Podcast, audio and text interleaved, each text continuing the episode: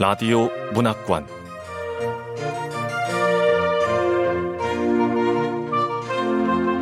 한국 단편 문학 특선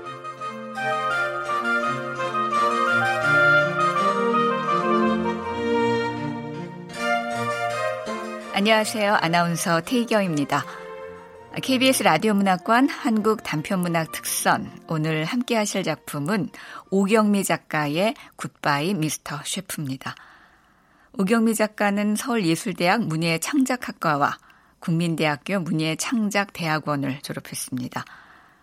2017년 제51회 한국소설 신인상을 수상하면서 작품 활동을 시작했고요. 오랫동안 방송작가로 활동해 왔습니다. KBS 라디오 문학관 한국 단편문학 특선 오경미 작가의 굿바이 미스터 셰프 지금 시작합니다.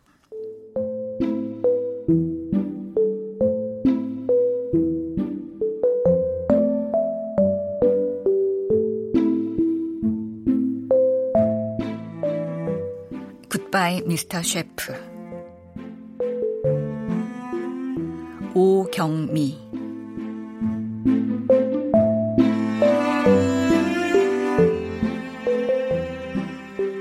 핸드폰 문자 알림 음이 들려왔다. 깊은 잠에 빠졌던 나는 평화로움을 깨는 소리에 신경질적으로 몸을 꿈틀거렸다. 일요일 아침은 그 어감만으로도 시간적 여유로움을 느끼기에 좋은 날이었다. 게다가 언제부터 시작됐는지 기억이 나지 않지만 주말 밤이면 남편과 나는 약속이나 한 것처럼 한 주 동안 쌓인 피로를 함께 풀었다.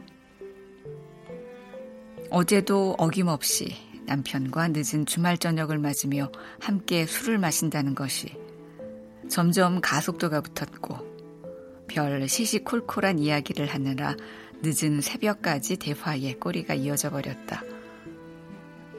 덕분에 우리 부부는 남들보다 토요일 밤이 길어진 만큼 일요일 아침은 상대적으로 짧아졌다.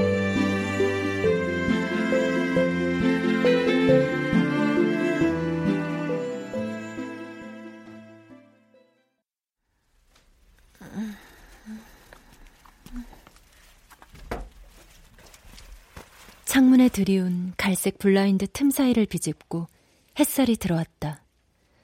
잠결에 빛을 피해 이리저리 얼굴을 옮겨대는 나를 본 남편은 늘어지는 하품을 하며 일어났다.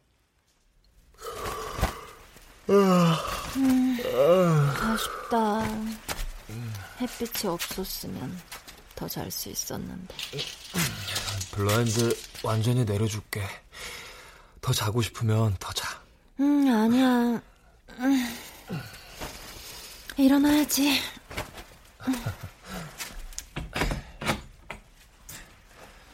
자기야, 달걀 프라이 몇 개?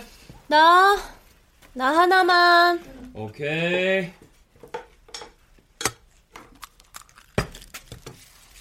음, 자긴 달걀 프라이 안 먹어?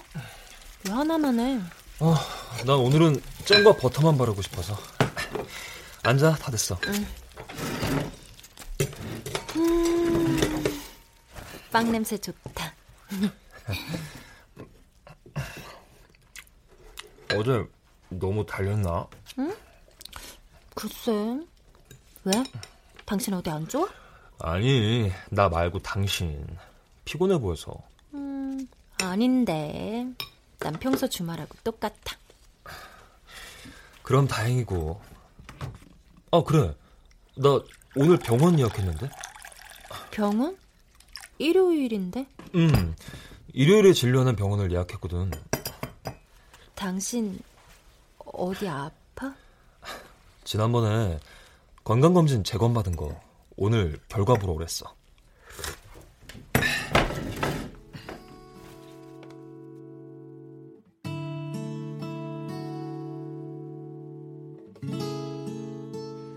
남편은 늦은 아침과 이른 점심을 대충 먹고 일어났고 나는 식탁 위에 펼쳐졌던 식기들을 멀거니 한참을 바라보다 다시 늘어지는 하품을 하며 일어나 식기 세척기의 그릇들을 밀어 넣었다. 방 안으로 들어서자 막 양치를 끝냈는지 남편은 박하향을 내뿜으며 외출 준비를 하고 있었다. 남편과 내가 서 있는 방 안 저편 어딘가에서 허공을 가로지르며 다시 핸드폰 문자 알림음이 울렸다.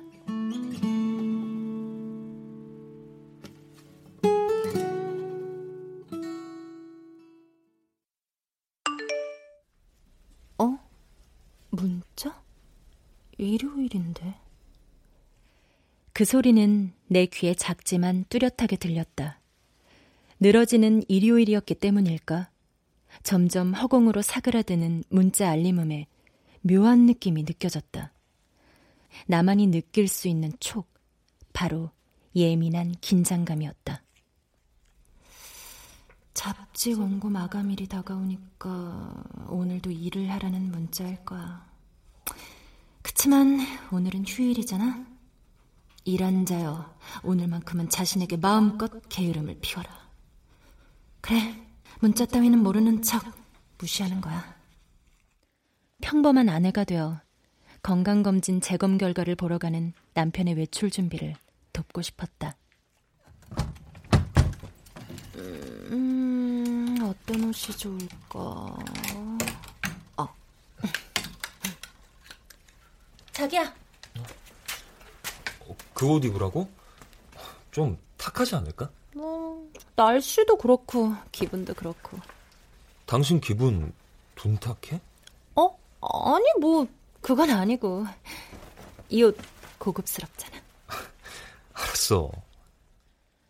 건강검진 재검 결과는 우리 부부의 미래 방향을 결정 짓는 중요한 일이기 때문에 지금 한 손에 들고 있는 외투만큼이나 나와 남편의 마음도 조금은 무거웠다. 말은 안 했지만 속으로 생각했다. 혹시 당장 입원하라고 하면 그때 나처럼.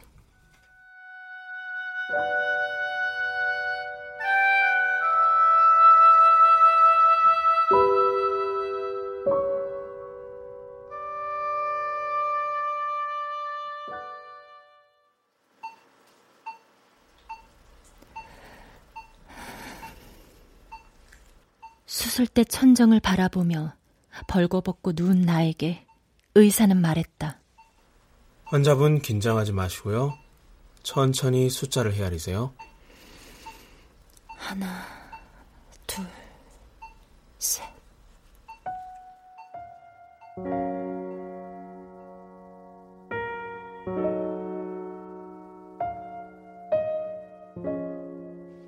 거기까지였다. 내 기억은. 다시 눈을 떴을 때 희미한 불빛과 함께 서서히 들려오는 기계음. 벽에 붙은 모니터 안에서는 나의 심장 박동수와 혈압 상태를 말해주는 그래프가 그려지고 있었다. 눈을 뜨자 엄청난 통증이 느껴졌다. 환생의 고통. 누군가에게 도움을 요청하고 싶었다.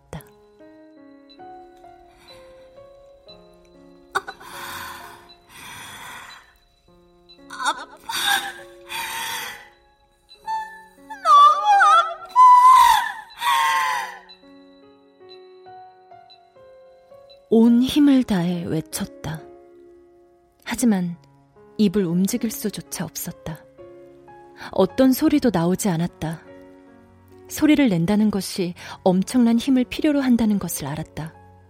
세상에 신호를 보내고 싶었다.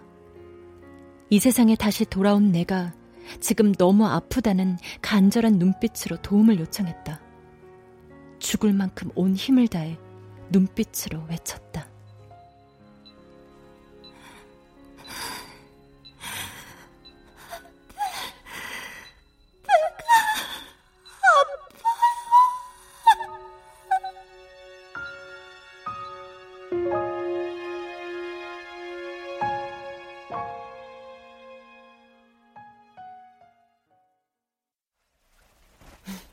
이리 와봐. 내가 입혀줄게. 당신 오늘 서비스가 좋은데? 휴일이잖아. 빨간 날. 늘 말끔하고 깔끔한 것을 유난히 좋아하는 남편은 일요일인데도 흰색 와이셔츠에 검은색 정장을 입었다. 곁으로 다가온 남편은 내게 등을 보이며 두 팔을 아래로 뻗었다. 오늘만큼은 당신한테 집중할 거야. 갑자기 그러니까 괜히 긴장되는데. 이옷 고급스럽다. 어? 뭐라고? 어? 아, 아니야. 고급스럽다. 이 기분은 언젠가 처음 남편을 봤을 때 내가 느꼈던 첫 감정이었다. 그리고 맞벌이를 하면서 세상과 전쟁을 하느라 이런 감정 따위는 까마득히 잊었었다. 무조건 경쟁에서 버티고 이겨내는 것에만 집중했었다. 그 사건이 있기 전까지만 해도. 자궁 근종입니다. 워낙 근종이 크고 자궁 적출밖에는 방법이 없습니다.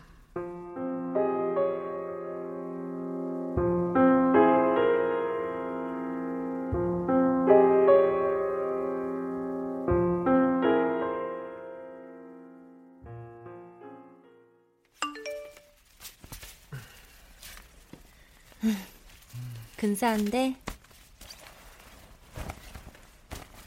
남편은 거울을 보며 옷매무새를 살폈고 나는 다른 각도에서 물끄러미 남편을 바라보았다. 자, 울지 마세요. 참 예뻐요. 내 맘 가져간 사람. 순간 내 머릿속에 오래 잊고 지내던 그가 떠올랐다. 젊었을 때의 남편과 느낌이 많이 비슷했던 사람. 멀거니 서 있는 거울 속에 들어있는 나를 보며 남편이 말했다. 뭘 해? 당신 문자 온 것 같은데? 어? 문자 왔다고. 남편은 화장대 위에 놓인 핸드폰을 들더니 뒤돌아서서 친절하게 내 손에 건네고는 덤덤하게 방을 나섰다. 현관문 밖으로 나서던 남편은 근심 어린 회색 눈빛으로 배웅하는 나에게 위로하듯 말했다. 걱정 마. 별일이야 있겠어. 어? 어.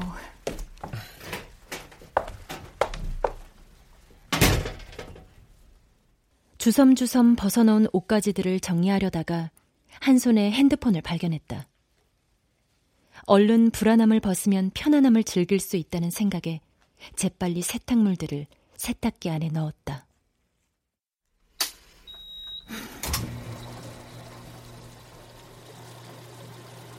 세탁기를 돌리는 것으로 집안 정리가 끝나자 불안한 마음이 가셨다. 소파 위에 포즈를 잡은 모델처럼 길게 드러누워 그제야 핸드폰 화면 상단 메뉴를 보았다.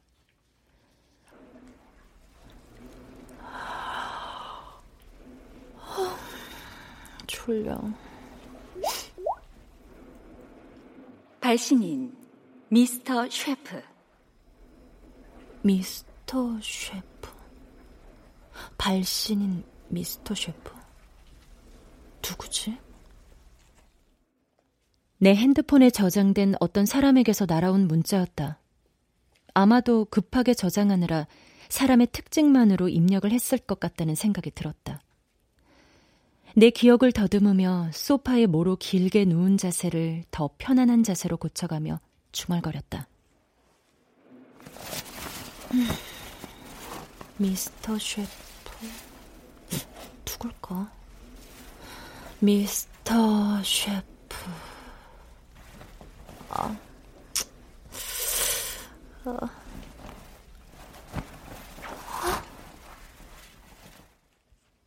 갑자기 놀라운 긴장이 느껴졌다. 발신인을 기억해내려고 하자 온몸이 싸늘해지며 식은땀이 나면서 간이 쪼그라드는 기분을 그 짧은 순간에 느낄 수 있었다. 그것은 어쩌면 내게 희망이라는 끝이 보이지 않은 죽음과도 같은 깜깜한 터널을 홀로 걸어가던 그 시절이 생각나서였을 것이다. 미스터 셰프. 누군지 모르겠지만 즐겁고 기쁜 마음으로 만난 사람은 아니야. 다시 기억을 더듬으려 내 눈으로 들어온 글자 하나하나를 입으로 확인하며 천천히 소리내어 읽었다. 그러자 머릿속은 내가 살아온 나이만큼이나 두껍게 낀 안개 속 파묻힌 기억들을 하나씩 들추어내고 있었다.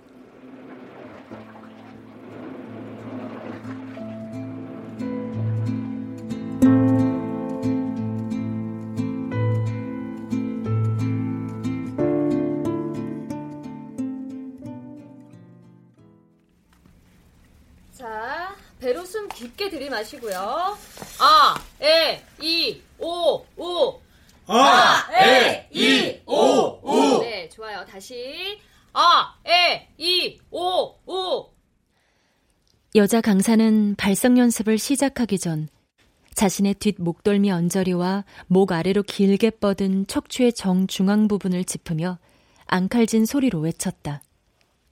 전직 뮤지컬 배우였던 여자 강사는 이 뮤지컬 속성 프로그램 강사이자 우리를 공연까지 이끌어갈 공연 기획자였다. 강사는 4회 동안 이곳 극장식 카페에 모인 사람들을 연습시키고 공연을 올려야 했다. 자, 발성 연습은 됐고요. 어, 여기 모인 분들은 뮤지컬이라는 장르가 좋아서 모인 분들이잖아요. 맞죠? 네. 네. 혹시 친구끼리 오신 분들 계세요? 어, 아, 저는 혼자 왔어요. 아. 저도 혼자 왔어요. 저도요. 네. 우리들은 친구예요. 오. 고등학교 때 친구요. 제가 막 같이 가자 그래서 왔어요. 잘하셨어요. 여기 모인 일곱 분 중에 두 분을 제외하고는 서로 안면식 없이 전혀 모르는 사이로 판명이 됐고요. 네, 그러니까 잘하든 못하든 무슨 사연으로 여기로 왔든 전혀 남을 의식할 필요도 없고 부끄러워할 필요가 없다는 얘기입니다. 근데요, 우리가 함께 무대에 오르려면 서로에 대해서 아는 게 좋거든요. 짧게 여기에 왜 왔는지 얘기해 볼까요? 거기 여자분부터 얘기해 볼까요? 아, 저요? 저 다른 사람부터. 아이, 외모가 아름다운 순서로 시키는 거예요. 어, 제 눈에는. 어차피 다 얘기할 거니까 먼저 해주세요. 아, 네, 네. 저, 제가 우울증이 좀 심해서요. 아. 끝도 없이 아래로만 추락하는 것 같고, 하루하루가 무의미해서. 잘하셨습니다. 뮤지컬 하면 아주 좋아질 겁니다. 근데 왜 우울증이 찾아왔는지. 저 그건 다음에. 예. 차차. 자궁을 드러내는 수술을 하고 내가 맹물같이 느껴진다는 걸 나중에라도 얘기할 수 있는 날이 올까?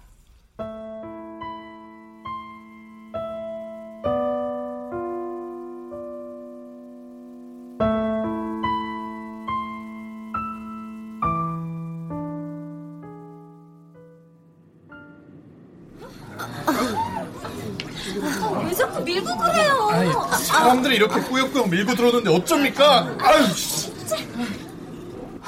힘들어. 지옥철이란 말이 딱 맞네. 나도 철을 한 대 뽑아.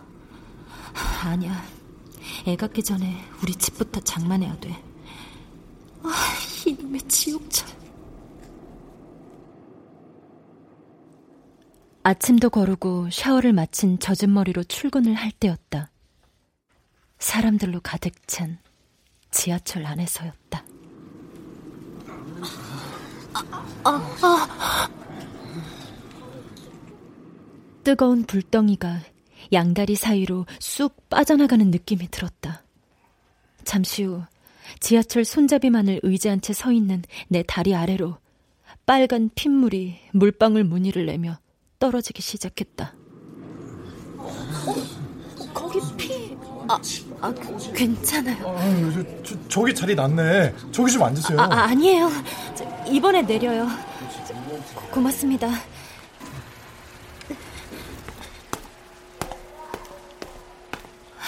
뭐야? 재수없게 생리가 터진 거야? 불규칙한 생리가 재수없게 출근 시간에 터진 것으로만 알았다. 그것이 시작이었을까? 자궁 근종은 자궁 적출의 원인이 되어 나를 삼키고 내 아이를 삼키고 내 꿈을 삼켜버렸다.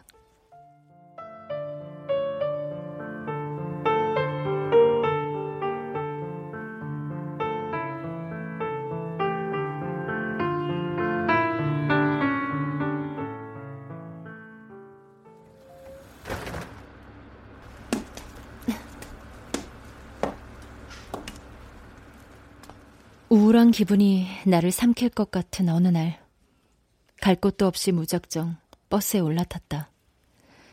지하철보다 버스를 선택한 이유는 햇빛이 우울증에 좋다는 의사의 권유가 있었기 때문이었다. 유난히도 더웠던 여름, 나는 일부러 햇살이 드는 창가 방향에 홀로 앉아 있었다.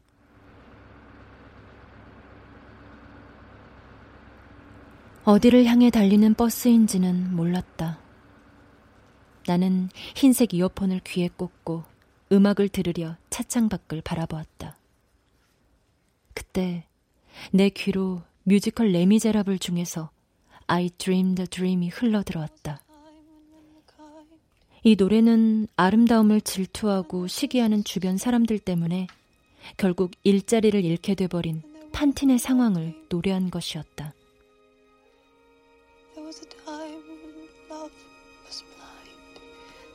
The world was a song. And the song was exciting. There was a time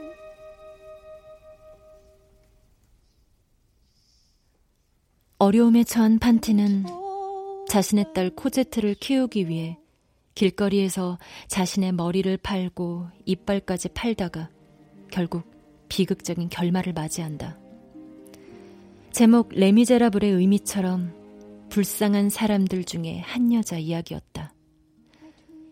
판틴이 처절하게 노래하는 I Dream the Dream은 모든 것을 다 잃은 벼랑 끝에 선 여자가 이전 자신이 꿈꾸었던 세상, 그러니까 진실된 사랑과 꿈을 회상하면서 간절히 부르는 마지막 노래였다. 그 간절함이 여배우 목소리를 타고 내 귀로 들어오자 가슴이 애이는 듯 아파왔다. And I was young and unafraid.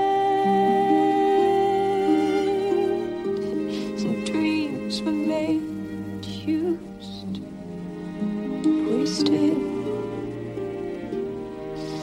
There was no ransom to be paid. 내 아이, 나를 만나기도 전에 천사 같은 내 아이. 이제 나는 영영 아이를 가질 수가 없어.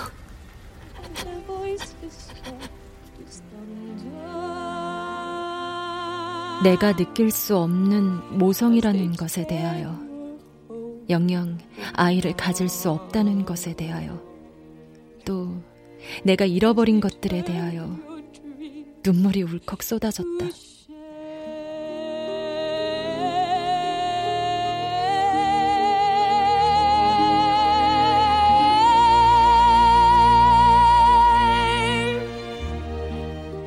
조금만 노력해서 안정이 되면 남편을 닮은 아이를 갖고 싶었고 보듬고 싶었지만 이제는 허망한 꿈이 되었다. 건강을 잃고 정신마저 황폐해졌다. 세상과 치열한 전투를 하느라.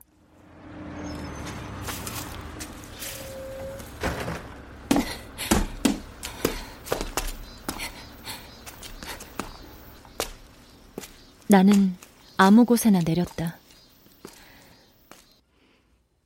내가 정신적 육체적으로 황폐한 시절을 건너가는 무렵 광고 현수막이 내 눈에 들어왔다.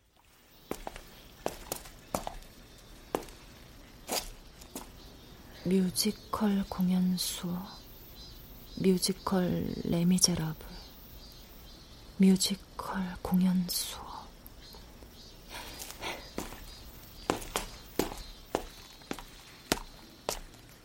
내가 들었고 나를 울렸던 그 노래를 무작정 큰 소리로 부르고 싶다는 생각이 들었다. 그것은 어쩌면 나 지금 세상과 잘 싸우며 버티고 있다는 또 버티게 해달라는 기도문과도 같기도 했고 나에 대한 최면이었다. 저, 저, 뮤지컬 공연 수업 신청하려고 하는데. 아, 여기 신청서 작성해 주시면 됩니다. 아, 이번 강연은 교육청에서 원하고 저희 도서관에서 주관하는 거라 단기성이에요. 장기가 아니라. 단기라면 사회 수업만 하거든요. 아, 네. 좋네요. 여기 작성하면 되죠? 네. 단기 모임이라는 것이 마음에 들었다. 사주 오면 굿바이 헤어질 사람들이니 말이다. 행여 나와 함께 이곳을 거쳐간 이들이 숨어서 내 험담을 한다 한들 내 귀에 들려온다거나 소문이 날 리가 없을 테니 마음이 놓이며 안심이 되었다.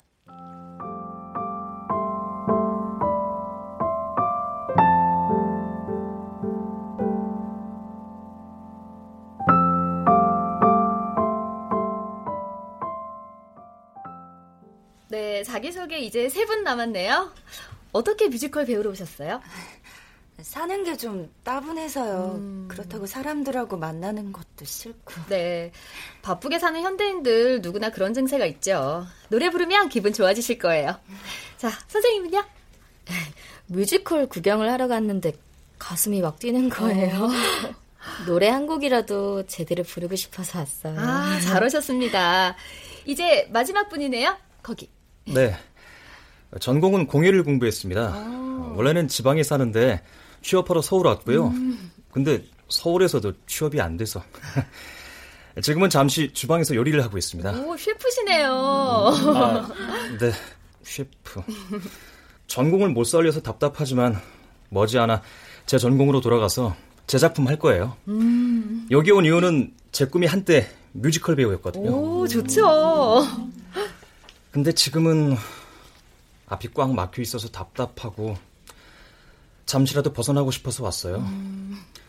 점점 살면서 꿈이 없어지는 것 같기도 하고 잠시라도 그 꿈이 있었던 그때를 떠올리고 싶어서요. 네, 너무 좋습니다. 모두 자기소개 해주셨고요. 오늘은 발성 연습 조금 더 하겠습니다.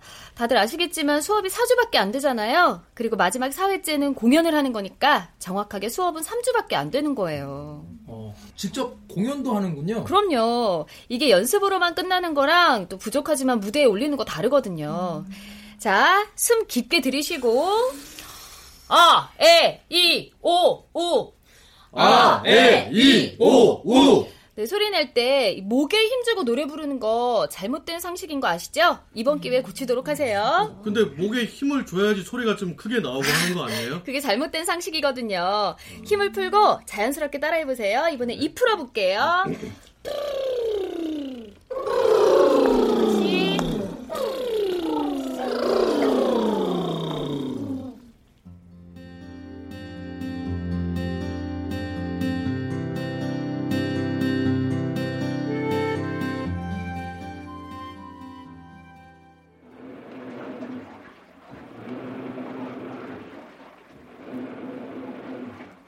플라스틱 세제통으로 떨어진 물줄기들은 세제와 함께 미끄러지듯 드럼 세탁 통 안으로 떨어졌다. 몽글거리며 피어오르는 세제 거품 때문인지 물소리에서는 제법 리듬감이 느껴졌다. 음...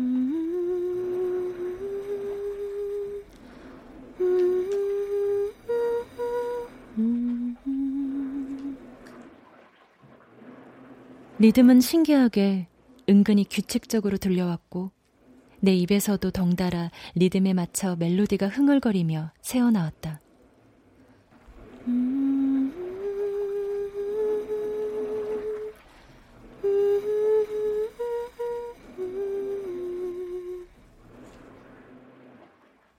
허밍으로 시작된 멜로디는 한 소절 정도였지만 계속 반복되었다. 소리를 내다보니 점점 내가 안개 속으로 걸어가고 있는 것처럼 느껴졌다. 점점 짙은 안개 속으로. 참 예뻐요. 내 맘 가져간 사람. 참 예뻐요.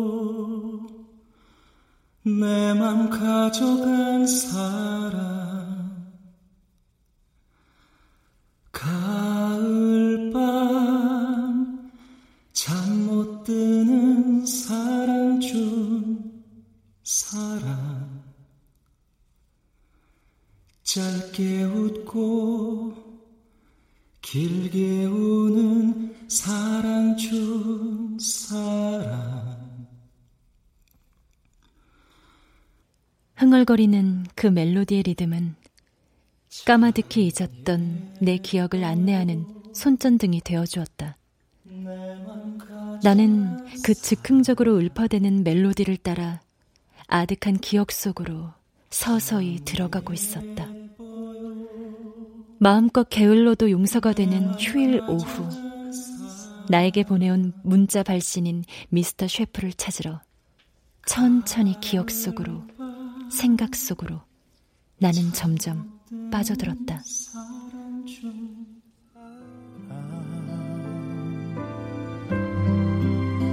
짧게 웃고 길게 우는 사랑 준 사람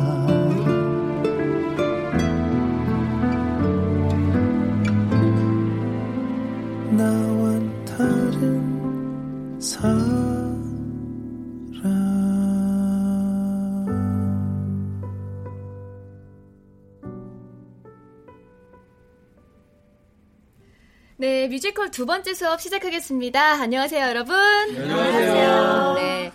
지난 시간에는 발성 연습을 했고요. 오늘은 내가 부를 노래를 선곡할 시간인데요. 각자 좋아하는 뮤지컬하고 왜 좋아하는지 이유를 설명해 주실래요?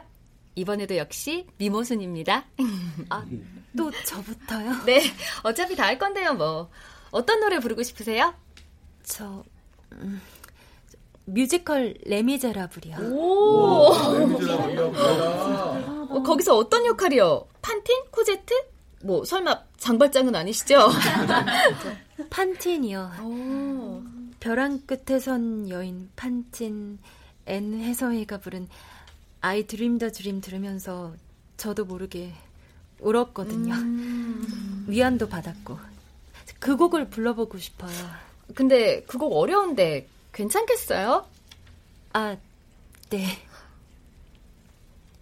끝이 보이지 않는 바닥까지 추락하고 하늘 끝까지 정신줄이 오가고 이 세상 벼랑 끝에서 간당간당하게 버텨도 봤는데 세상 어려울 게 뭐가 있을까요? 저 괜찮다면 지금 해보실 수 있겠어요? 지금요? 어차피 연습이니까 뭐 또 안 되겠다 싶으면 지금 노래 바꿔야 되니까요.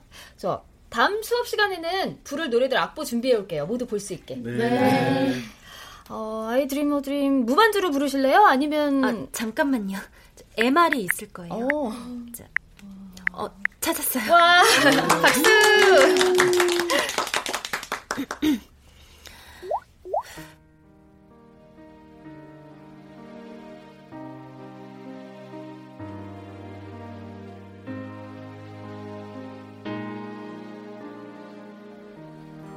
dreamed a dream in time gone by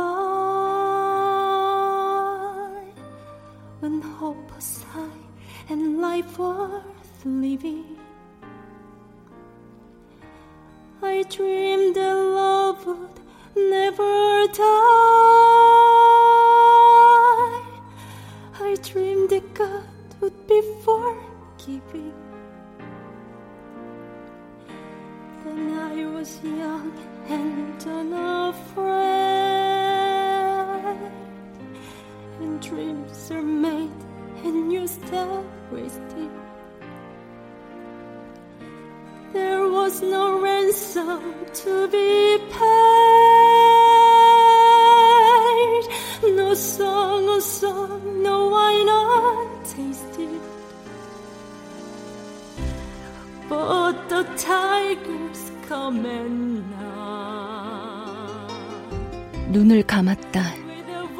어쩌면 가사처럼 내 방황하던 시절이 떠올라서일까.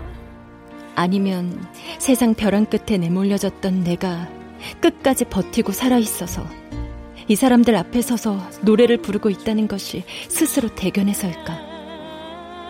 점점 가슴이 뜨거워지며 눈자위가 촉촉해졌다. 왜 마음에 남은 상처는 지워지지가 않고 세월이 갈수록 더 선명하고 뚜렷해지는지.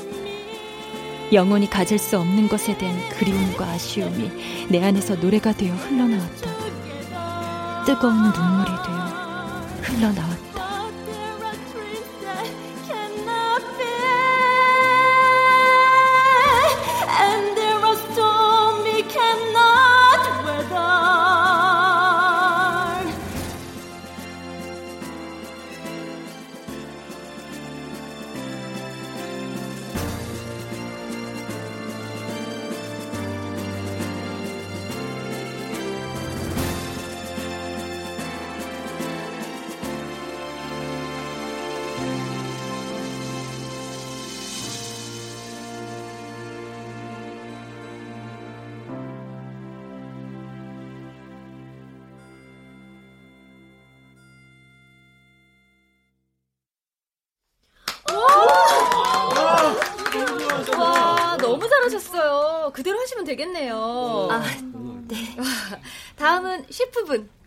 저요? 네. 아, 제가 뮤지컬 배우라는 건 아시죠? 저 선생님이 출연하는 뮤지컬 본 적 있어요. 어머. 너무 멋지셨어요. 오, 감사합니다. 아, 우리 젊은 셰프분께서 점점 꿈이 없어지는 것 같아서 잠시라도 꿈이 있던 그때를 떠올리고 싶다고 하셨잖아요. 네. 제가 그런 내용의 뮤지컬을 한 적이 있거든요. 어, 제 남자 상대 역이 불렀던 노래인데요. 한번 저랑 같이 불러보실까요? 멜로디가 간단해서 악보 보시면 금방 따라 부르실 수 있을 거예요. 따라해보세요. 네. 참 예뻐요. 내 맘 가져간 사람. 하나, 둘, 셋. 참 예뻐요. 내 맘 가져간 사람. 오, 좋은데요. 하나, 둘, 셋. 참 예뻐요. 내 맘 가져간 사람. 같이 한번 계속 해볼까요? 시작. 가을밤 잠 못 드는 사랑 준 사람 깔끔한 청년이 부른 노래 가사는 허밍으로 시작하면서 사랑하는 연인에게 자신의 속마음을 속삭이듯 표현하는 달달한 멜로디와 가사였다. 꼭 한 번만 내게 말을 걸어준다면 꼭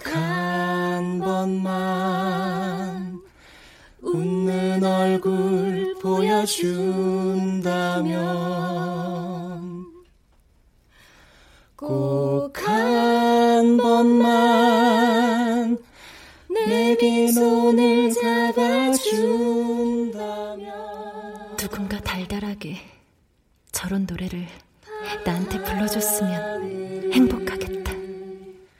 날 수도 있을 텐데 멜로디는 한 소절 정도였지만 그 음은 계속 반복되었다. 단순한 멜로디라 금세 모두가 따라 불렀던 기억이 났다. 하나, 둘, 셋. 참 예뻐요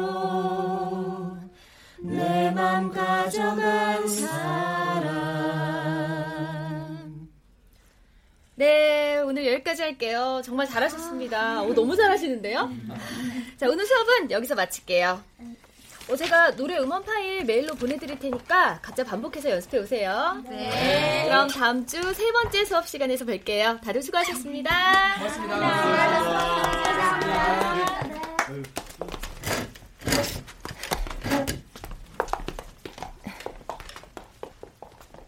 저 네? 울지 마세요 수업이 끝났다. 노래 부르다 눈물을 흘린 상황이 민망해져 다른 사람들이 다 가길 기다리며 가방 정리를 하고 있을 때였다. 뒤에서 들릴 듯 말 듯 작은 소리가 들려왔다. 뒤를 돌아보니 말끔하고 깔끔하게 생긴 청년이 수줍은 듯 엷은 미소를 지으며 내게 말을 건넨다. 저 자기 소개할 때 셰프라고 소개했던 아, 네. 부끄러운 듯 수줍은 미소가 인상적이었다.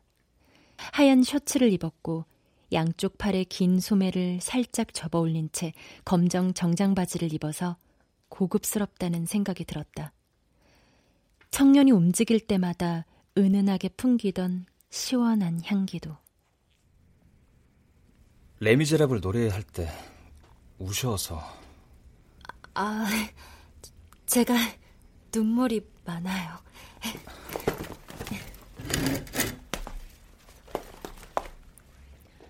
요즘 정신없이 살아가는 나 자신을 누군가에게 들켜버린 것 같아 대충 얼버무리듯 말했었다. 혼자 울음을 삼키려 애썼는데 결국 이런 장소에서 들켜버린 것이 부끄러워서 나도 엷은 웃음으로 답을 했다.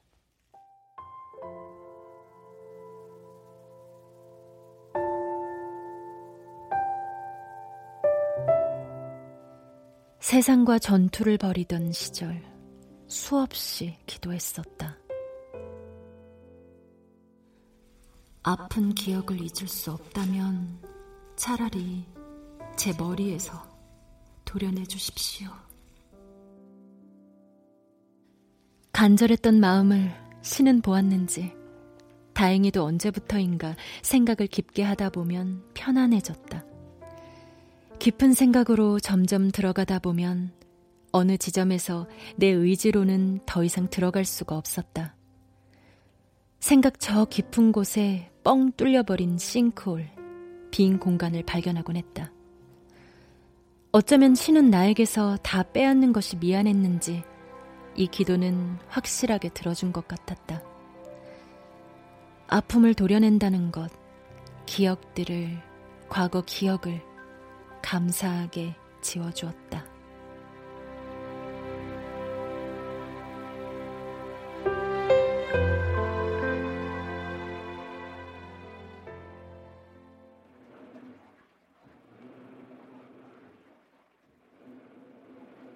발신인 미스터 셰프.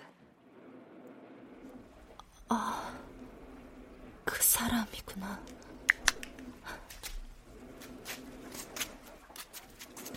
가슴을 진정시키려 일어나 세탁실로 걸어갔다. 한때 우연한 인연으로 만났고 막막한 동굴 속을 걸을 때 위로가 되어준 사람이었다. 안타깝게도 지금은 기억에서조차 멀어져 마음속에 아닌 핸드폰 유심칩 속에만 갇혀있게 된 사람. 미스터 셰프. 저, 울지 마세요. 순백의 하얀 와이셔츠가 내 머리에 떠올랐다. 하지만 난 그를 모른다.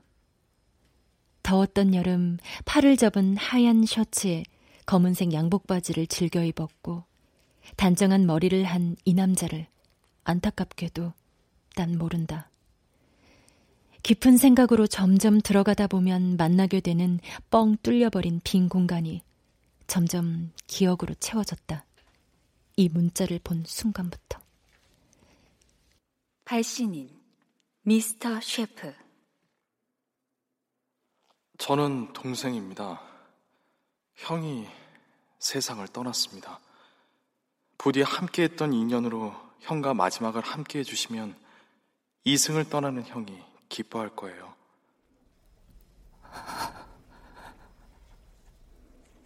내 기억을 더듬으려 눈을 감았다. 멀리서 멜로디가 들려왔다. 참 예뻐요 내 맘 가져간 사람 참 예뻐요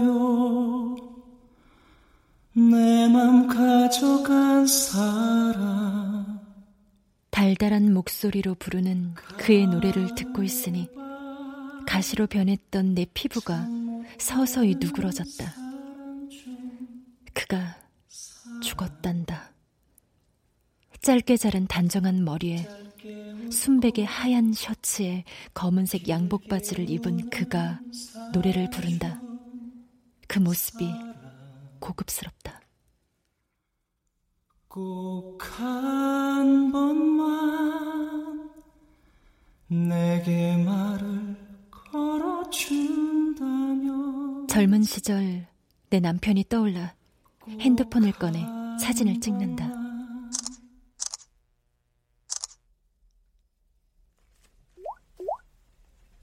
음, 이름을 모르니까 아 그래 자기소개할 때 셰프라고 했으니까 미스터 셰프 얼른 수강생 명단을 보고 미스터 셰프라 쓰고 저장을 누른 후 사진을 전송한다. 얼마 후 문자가 도착한다. 사진 잘 나왔네요. 감사합니다. 그가 죽었단다. 힘든 시절을 혼자 건너올 때 그의 노래로 큰 위안을 받은 적이 있다. 참 예뻐요 내 맘 가져간 사람 눈을 감았다. 내 방황하던 시절이 떠올라서일까? 아니면 세상 벼랑 끝에 내몰려졌던 그가 떠올라서일까? 점점 가슴이 뜨거워지며 눈자위가 촉촉해졌다. 영원히 가질 수 없는 것에 대한 그리움과 아쉬움이 내 안에서 노래가 되어 흘러나왔다. 눈물이 되어 흘러나왔다. 저, 이제 울지 마세요. 어디에선가 들릴 듯 말 듯 작은 소리가 들려왔다. 세탁실 창밖으로 하늘이 보였다. 참 예뻐요 내 맘 가져간 사람 참 예뻐요